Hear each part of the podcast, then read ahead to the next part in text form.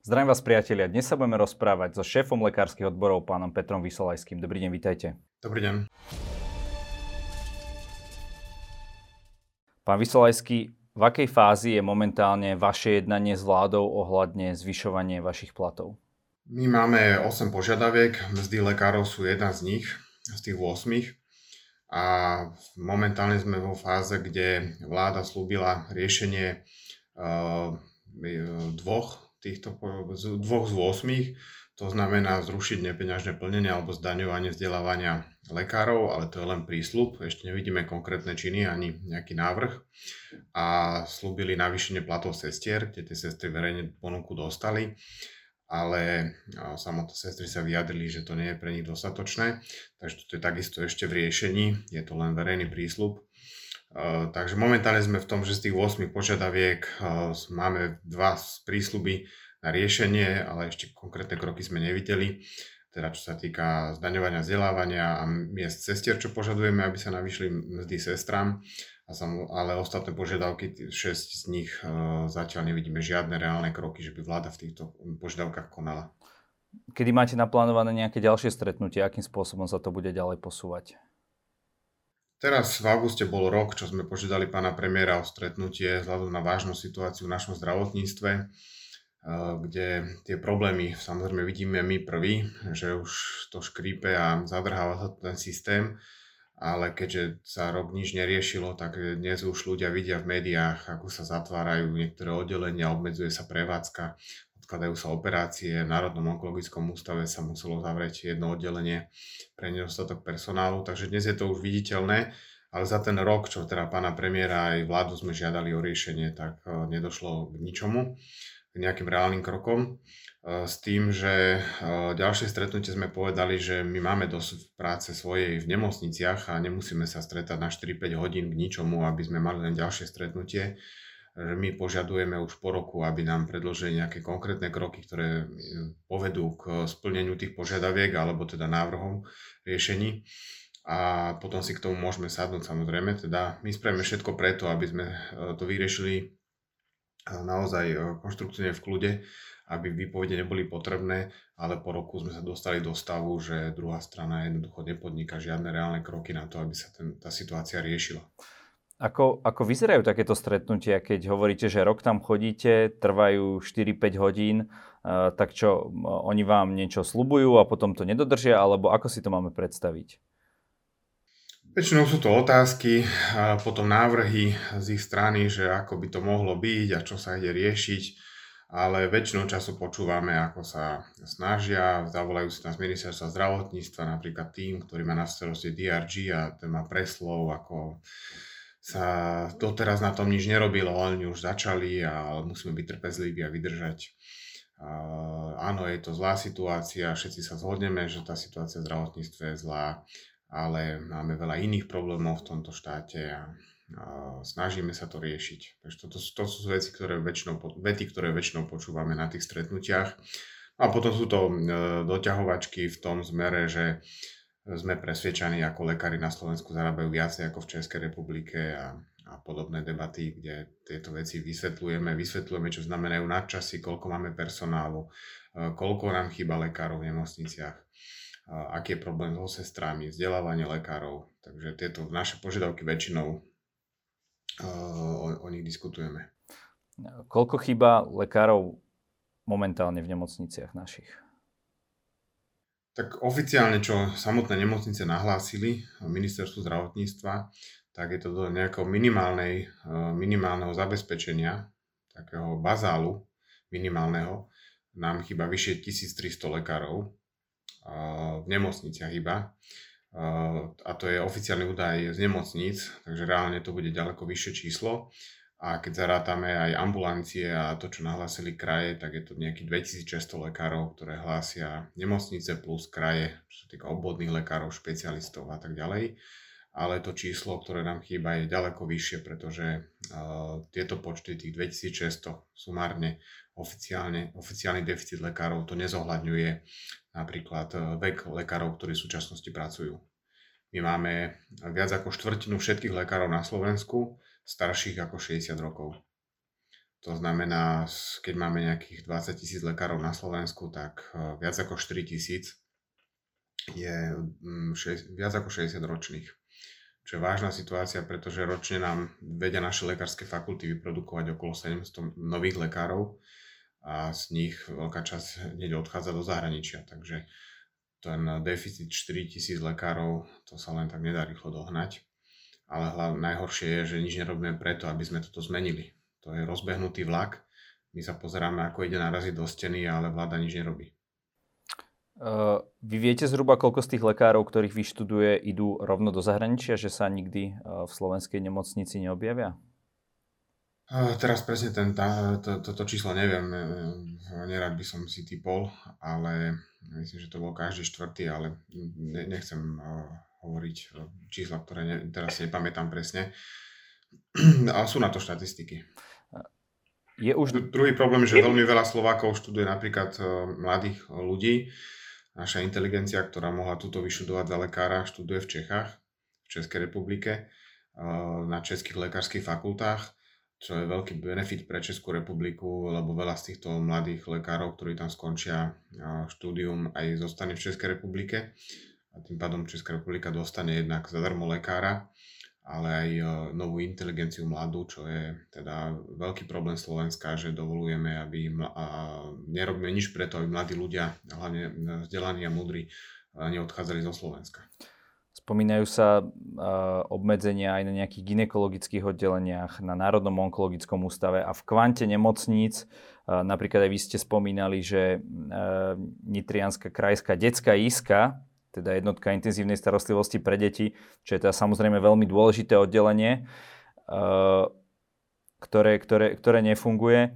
Eh, máme už dnes teda prípady, kedy naozaj zbytočne zomierajú ľudia kvôli tomu, že niektoré oddelenia eh, nie sú zabezpečené, alebo je to tak, že naozaj tie nejaké tie spádové ústavy a tak ďalej národné dokážu ešte tomu pacientovi pomôcť, keď sa tam ten človek včas prevezie? No, tie zbytočné umrtia máme oficiálne. To sú tie, tie, odvratiteľné umrtia, ktoré sme mali pred pandémiou okolo 4,5 tisíca. To je hrozné povedať, že nám na Slovensku zomere niekoľko tisíc ľudí každý rok zbytočne. To, to, je, to je hrozná veta. Nám, nám vymre na Slovensku zbytočne jedna dedina ročne. Tí ľudia nemuseli zomreť to, keď si človek naozaj pochopí túto vetu, čo som povedal, že tí ľudia nemuseli zomrieť a zomreli, tak to je trestuhodné, ako to, to že my nekonáme a, a to je to, čo nás dohnalo do výpovedí tých lekárov slovenských, pretože my sa nechceme pozrieť, ako nám tu zbytočne zomierajú ľudia, ktorým sme mohli pomôcť a zachrániť im život a tí ľudia by sa vrátili do života. Oni sú mŕtvi. To, viete, že to je jeden z pilierov štátov, sme toto ako spoločnosť zabezpečili a pritom na to Slovensko má prostriedky. To nie je na to, že by sme boli tak chudobná krajina ako niekde v Afrike, v subsahárskej oblasti, že na to nemáme peniaze. Slovensko na to má peniaze. To treba len pracovať na tých ministerstvách a zabezpečiť ten systém tak, aby fungoval. To je, to je celé. My nechceme žiadny let na Mars od vlády alebo nejakú špi, špičkovú robotu. My potrebujeme, aby fungovali bazálne veci na ministerstve zdravotníctva, aby si tých 500 zamestnancov robilo robotu a aby premiér zorganizoval svojich ministrov tak, aby konečne to slovenské zdravotníctvo sa odrazilo od dna. My nechceme nič iné. Kde je ten problém podľa vás? Je to, sú to úradníci ministerstva, alebo je to táto garnitúra, alebo sú to všetky garnitúry, alebo je to všetko dokopy? Pretože niekto za to zrejme musí byť zodpovedný a táto situácia tu predpokladám, že neprišla teda s touto vládou, tak kde je ten problém? No my na to dlhodobo upozorňujeme, veď pred desiatimi rokmi sme mali tiež výpovede lekárov zo slovenských nemocníc a tlačili sme na vtedajšiu vládu. Potom aj za ďalšie vlády, ktoré prišli, tu bolo množstvo kaos, ktoré sme ukázali svetu, ako sa boha pusto kráde v zdravotníctve, ako nefungujú základné veci, ako nefunguje to riadenie aj za pani ministerky z Volenskej lekári podávali výpovede, riešili sme výpovede pri Kotolníkovi v Žiline, v CT, v Piešťanoch, toto všetko sme ukazovali, ale a teda robili a riešili a, a aj v, vysvetľovali verejnosti, aby sa tam verejná mienka správne točila naozaj na, na ten tlak, aby sa to zdravotníctvo zlepšilo.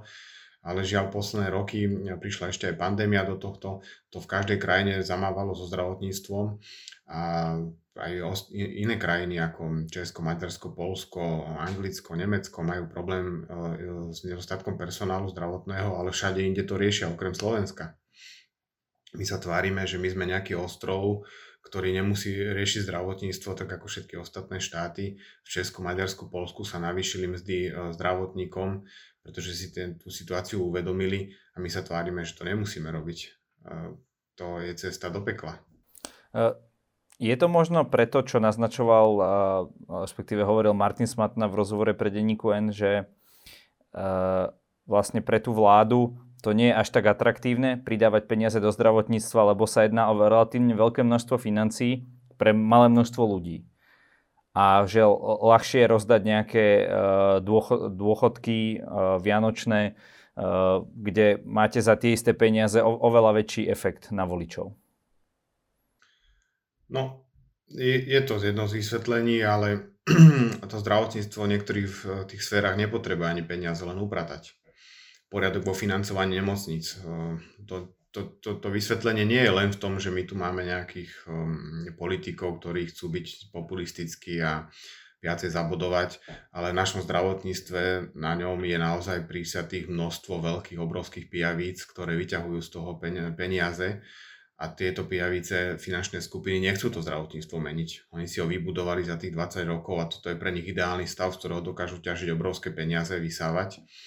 A to sú skupiny, ktoré majú vplyv na politikov a oni si neprajú meniť zdravotníctvo. Pre nich je toto úplne ideálne podnikanie v úvodzovkách.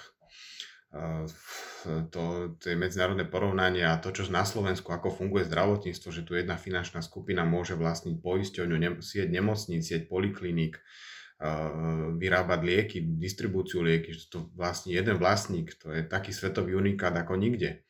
Že títo ľudia, tieto finančné skupiny určite nepotrebujú e, slovenské zdravotníctvo nejako meniť.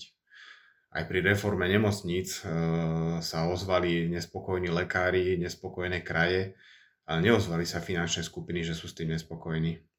Počul tu niekto na Slovensku tlačovku Penty, že je proti stratifikácii nemocníc? Že to ublíži? To, toto sú podozrivé veci, ktoré ľuďom ako keby nedochádzali na Slovensku. My ako lekári, ktorí máme zodpovednosť za svojich pacientov a chceme tu v tých podmienkach pracovať, zostali sme tu už roky, ja robím v nemocnici Slovenskej 17 rokov, zarábal som tu 683 eur v hrubom, v Slovenskej nemocnici ako lekár a musel som z toho uživiť rodinu, napriek tomu som sa rozhodol zostať na Slovensku, tak môjim záujmom je dobre liečiť pacienta ale ľudia nám ako keby, alebo hlavne politici, ako keby toto nevnímali, že my sa tu ozývame a na Slovensku je to brané, že ozval sa lekár, zase mu ide o plat. A my sme tí lekári, ktorí tu pracujú najmenej, e, zarábajú najmenej v regióne a sme tu stále pri slovenských pacientoch. A nejde o plat teraz, my potrebujeme nových kolegov. Jednoducho tie oddelenia sú tak okresané personálne a už tam nemá kto robiť, že my žiadame len, aby boli noví lekári prijatí. To je celé tieto výpovede. My potrebujeme viacej personálu, aby sme sa mohli dobre starať o pacientov. Takže taký filozofický problém na ministerstve zdravotníctva je, že tam veľmi málo ľudí z toho, z toho celého aparátu ministerského naozaj bol niekedy v nemocnici alebo rozumie, o čom rozprávame my lekári. Keď si pozrite, koľko lekárov z praxe robí na ministerstve zdravotníctva, si to porovnajte s ministerstvom obrany, koľko tam robí vojakov.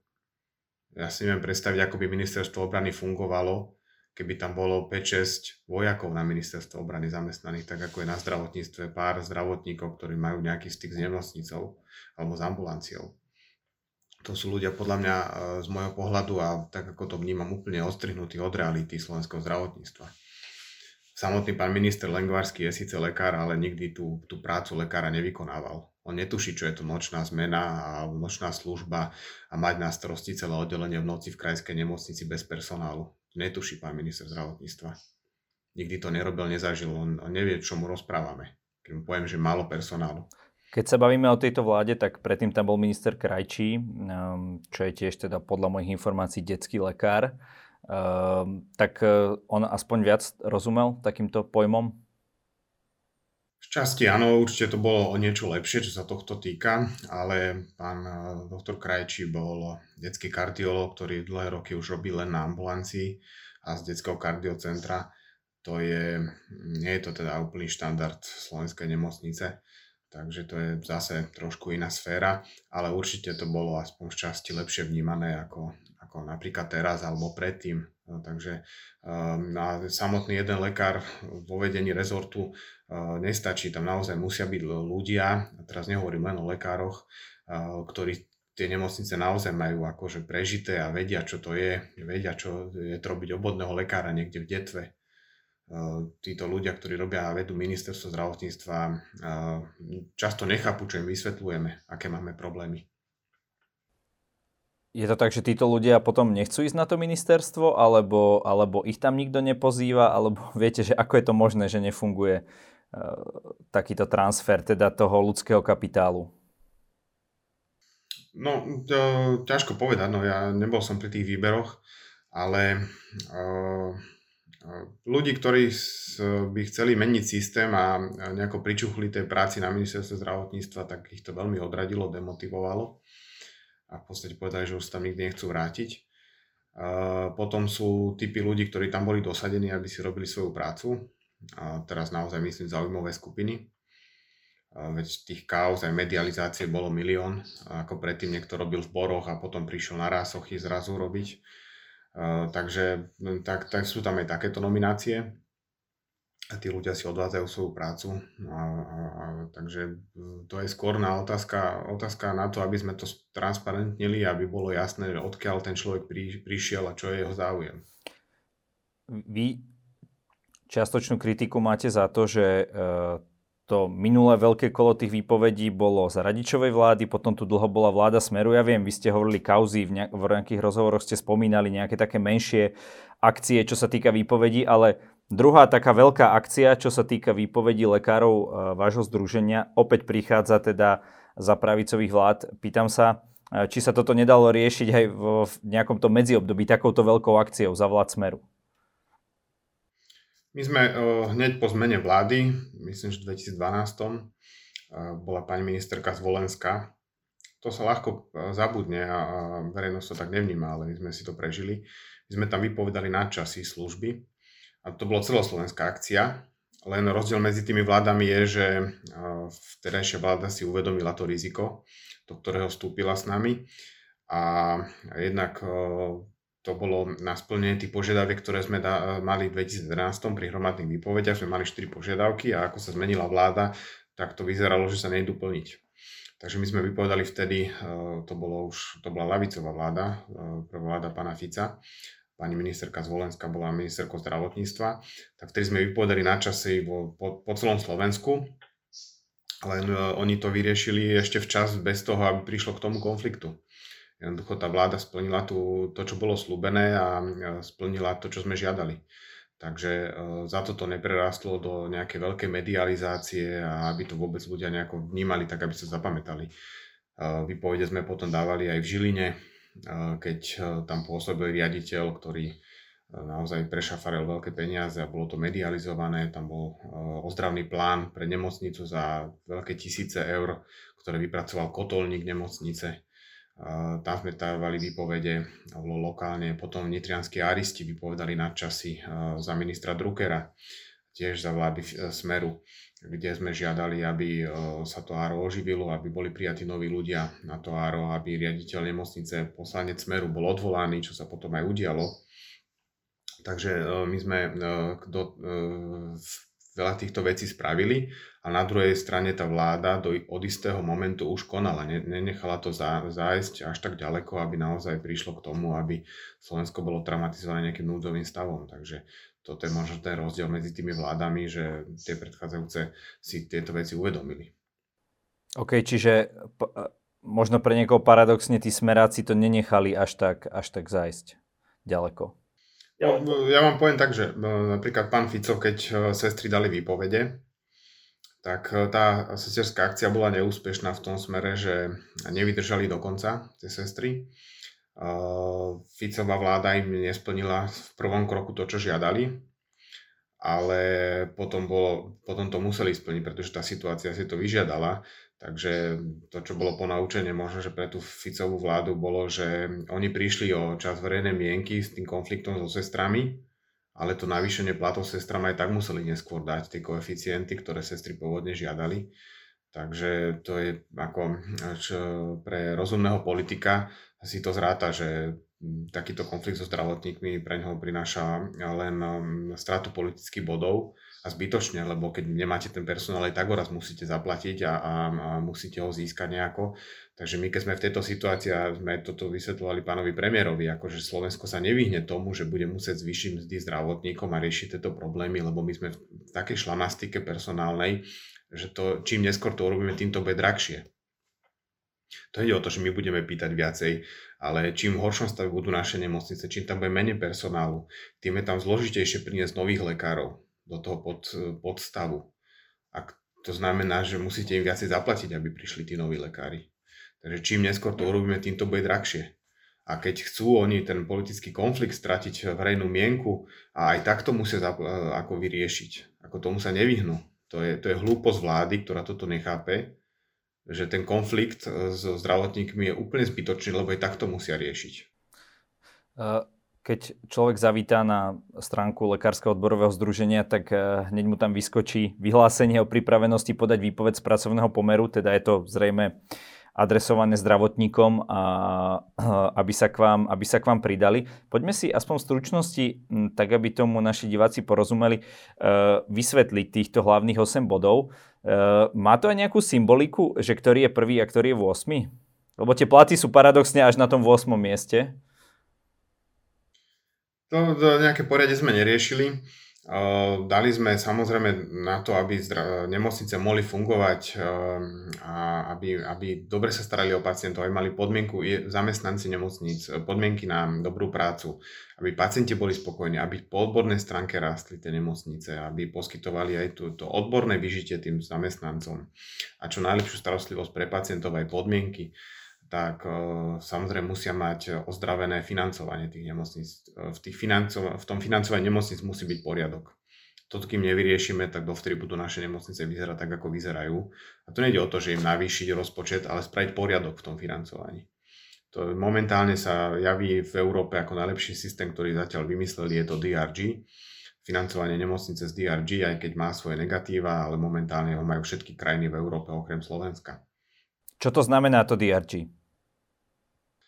Dneska sú nemocnice platené uh, podľa hospitalizácie, teda koľko pacientov ste napríklad na chirurgii hospitalizovali za mesiac, počet hospitalizácií, teda počet pacientov krát istá suma, ktorú si poisťovňa vymyslí a to je mesačný rozpočet, ktorý dostanete od zdravotnej poisťovne ako nemocnica pre konkrétne oddelenie za počet hospitalizácií. No ale jedna hospitalizácia vás môže výjsť, e, operácia plánovaná šlčníka, ja neviem, e, tisíc eur a druhá hospitalizácia nádor pankrásu vás môže výjsť 7 tisíc eur. Ale vy dostanete nejaký tisícku alebo 900 eur od poisťovne za obidve. Takže toto nie je vôbec nejaké spravodlivé financovanie, ani tlak na kvalitu, ani zohľadnenie náročnosti. Potom sú oddelenia, ktoré robia úplne bazálne operácie, jednoduché a sú ziskové a potom fakultná nemocnica, ktorá má náročné stavy, je ďaleko, ďaleko stratová, pretože tá, tá paušálna platba za hospitalizáciu nepokrýva tie náklady. A DRG robí to, že neplatí vám poisťovňa za hospitalizáciu, ale za konkrétnu diagnózu.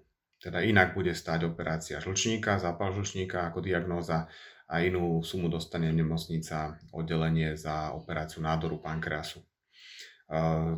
Tieto sumy by mal stanoviť, tak je to v Nemecku, nezávislý, nezávislý úrad, ktorý vyhodnotí, že koľko by mala stáť priemerne operácia napríklad toho pankreasu, nádoru pankreasu a tejto sume, ktorý stanovil nezávislý úrad, sa musí prispôsobiť poisťovňa platbou, platbou a nemocnica samozrejme aj, aj tou prevádzkou. To nie je tak, že nemocnica si povie, koľko bude stáť operácia žlčníka, ale nezávislý úrad to povie a tom, tomuto údaju sa musia prispôsobiť obidve strany, aj poisťovňa, aj nemocnica.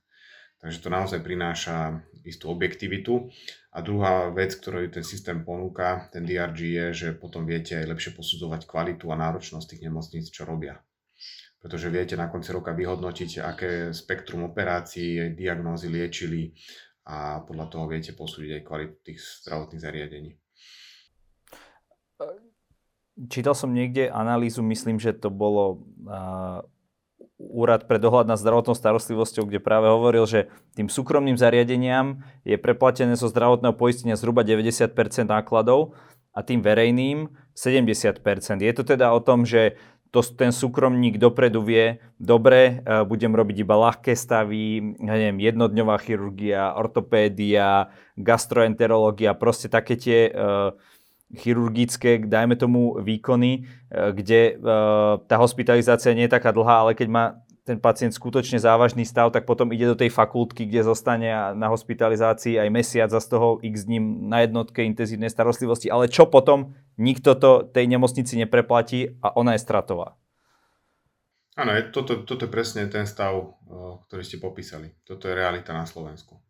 A my potom tak kvázi zdravotní analytici v úvodzovkách potom hovoria, ako perfektne manažujú tie súkromné nemocnice, lebo sú ziskové a štátne nemocnice, fakultné a univerzitné sa takto zadlžujú, aké sú neschopné a čo tam robia, keď zadlžujú štát. No, my tam liečime.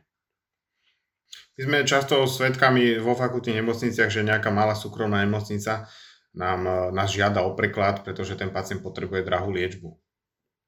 To je ča- často bežná prax že keď sa spýtame, prečo chcete preložiť, no viete, ak to u nás chodí, my túto liežbu si u nás nemôžeme, túto liežbu nemôžeme u nás podať.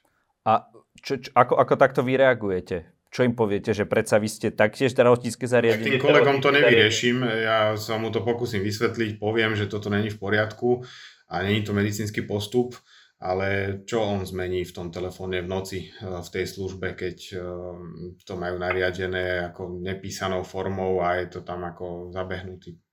Takže ja to s tým kolegom nevyrieším v noci určite po telefóne. Inými slovami, vy ho asi potom toho pacienta musíte prijať ako nejaké spádové pracovníctvo.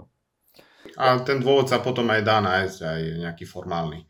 Takže popíšu nejakú komplikáciu, ktorú by už mala riešiť vyššia nemocnica, ten pacient ani nemusí mať ako toto zažívame.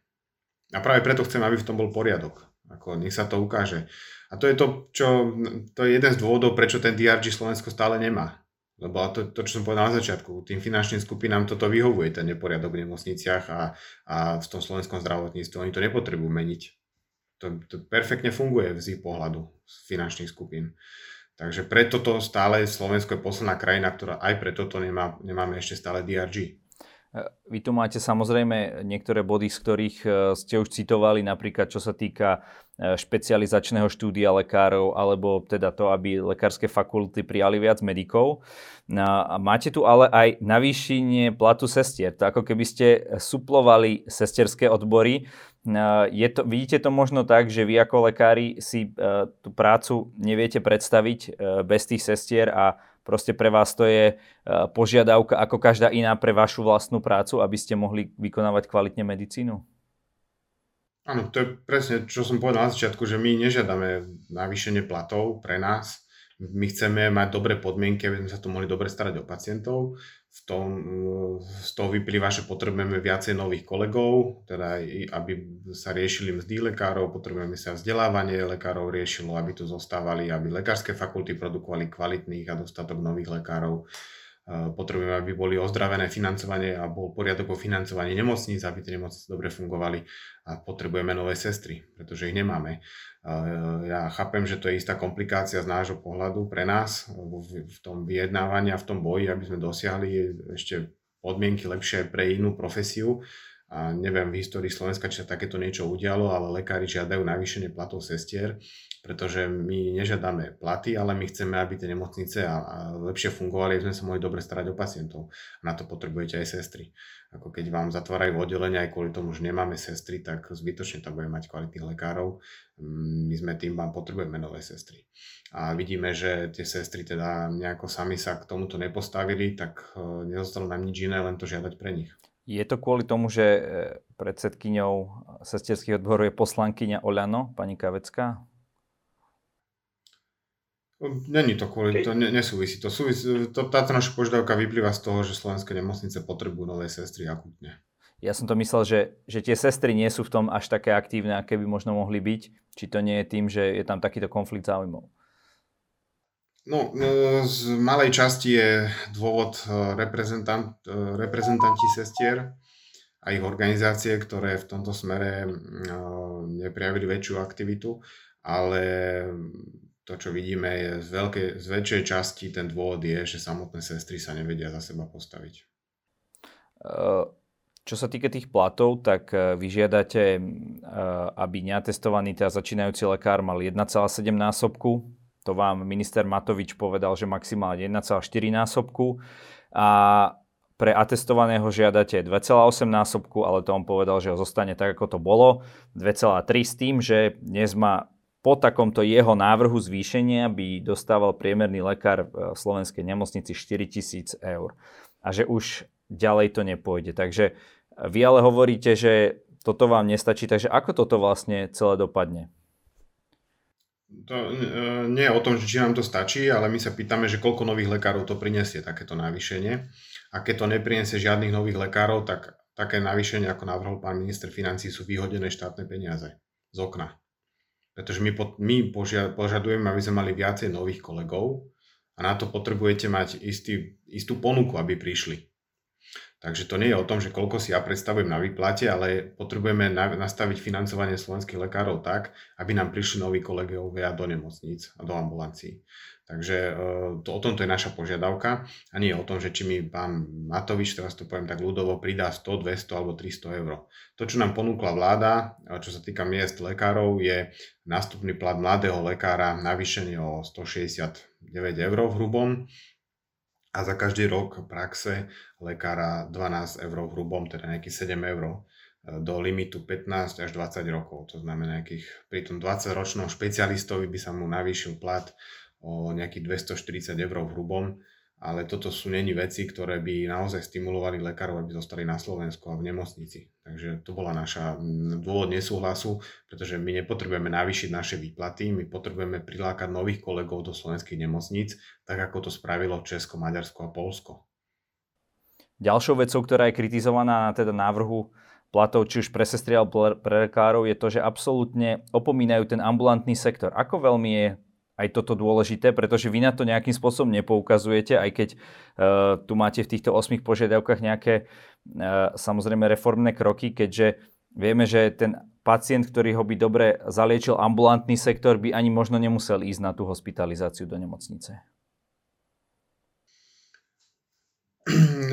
Riešime nemocničných lekárov a nemocničné sestry kvôli tomu, že ich zastupujeme, nemocničných lekárov.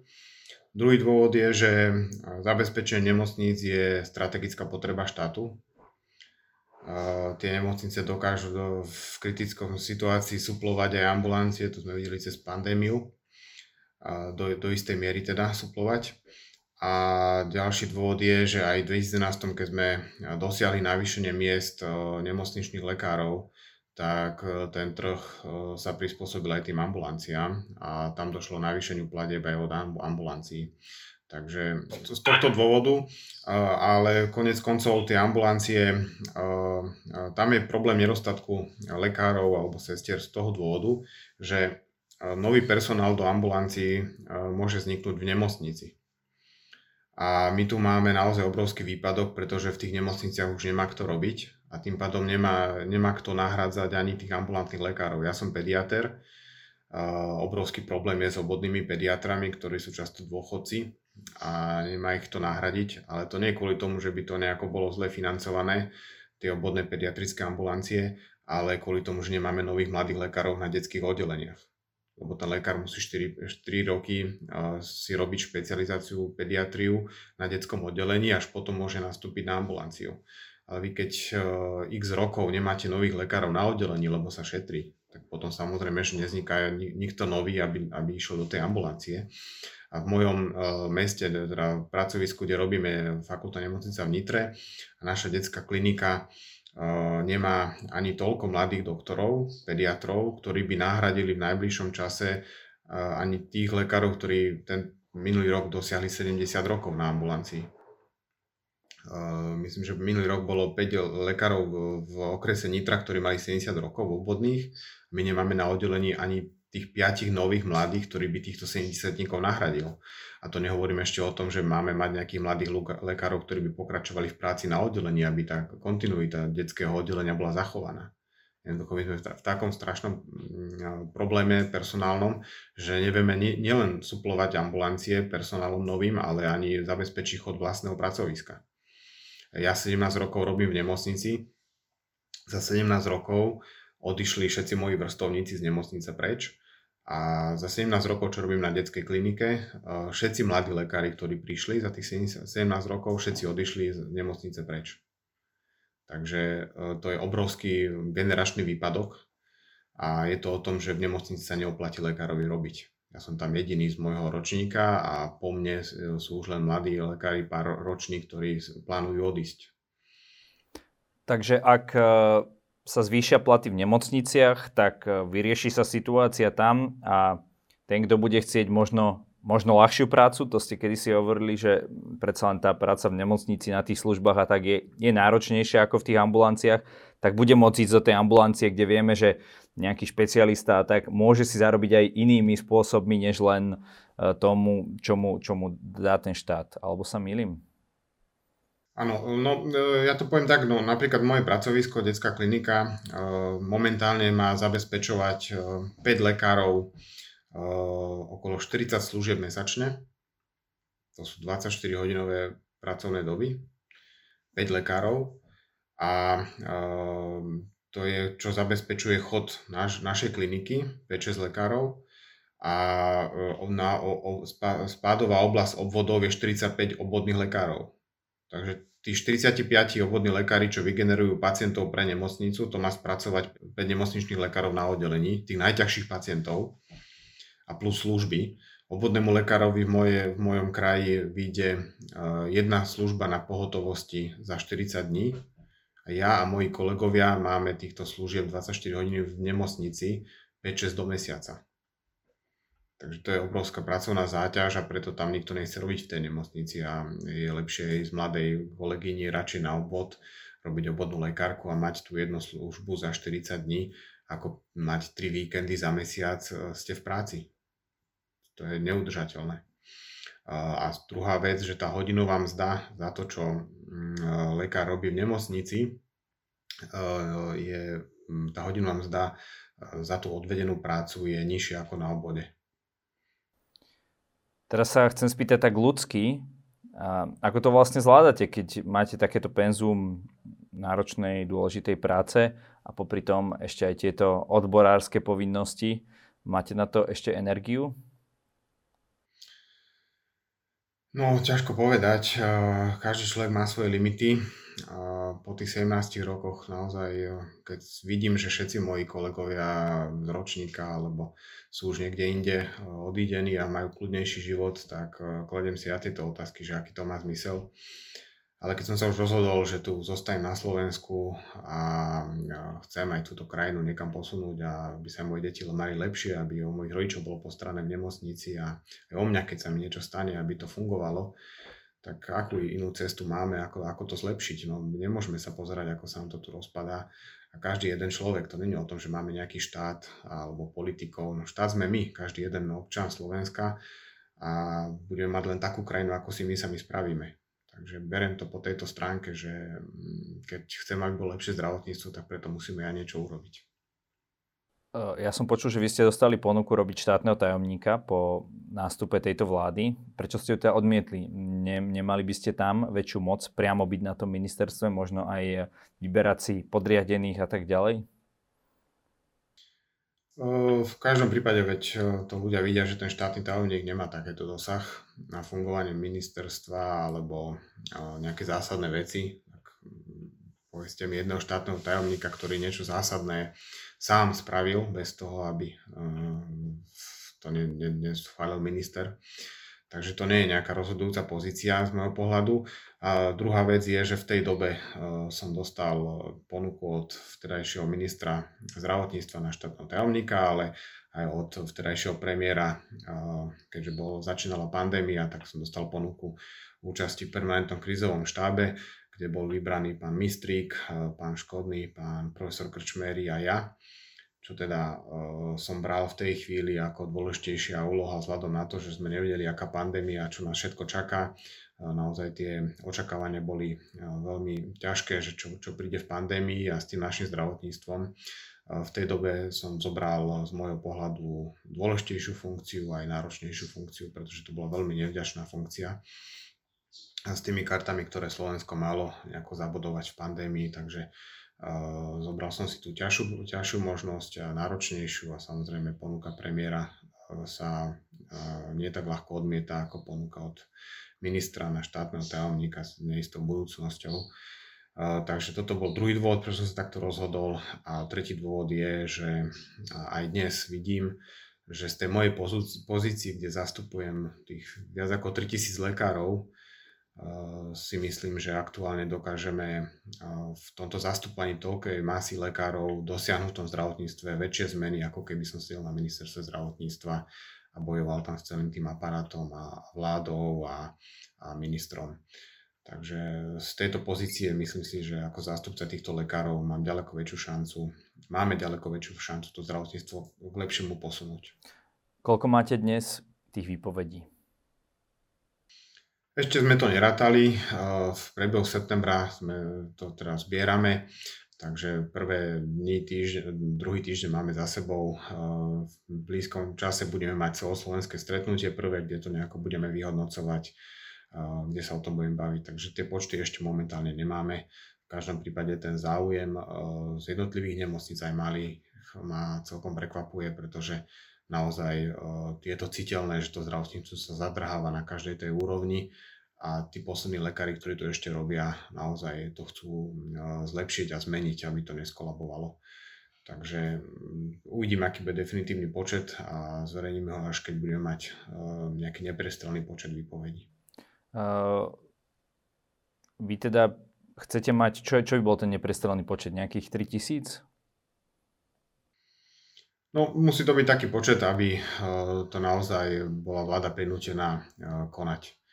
Takže a... Aj keď poviem, a... v moj, mojom prípade uh, na to, aby ohrozilo prevádzku môjho pracoviska, stačí len moja výpoveď jedného človeka ak ja dám výpoveď na mojom krajskom pracovisku, tak už bez, bezo mňa, bez jedného lekára by si neviem predstaviť, ako by fungovalo to, toto pracovisko. No, ja som počul o nejakom termíne 1. Uh, 1. október, to znamená, že keď by plynula tá dvojmesačná výpovedná lehota, tak teda uh, začiatkom decembra by skončili teda tisíce lekárov podľa tohto plánu. Je to tak? Ak by sme to podali, hej, 1. oktobra, tak dvojmesačná na lehota a na december. Druhá vec je, že my už máme vyčerpané tie zákonné limity na nadčasy, takže aj, aj toto je možnosť stále, uh, ktorú vláda bere ako samozrejmosť, že my v tých nemocniciach tie nadčasy a pohotovosti slúžime do nemoty a berú to ako samozrejmosť bez cenu, ale tie, tie fungovanie slovenskej nemocnice je možné len na základe dobrej vôle uh, lekárov, že tie nadčasy odpracujú.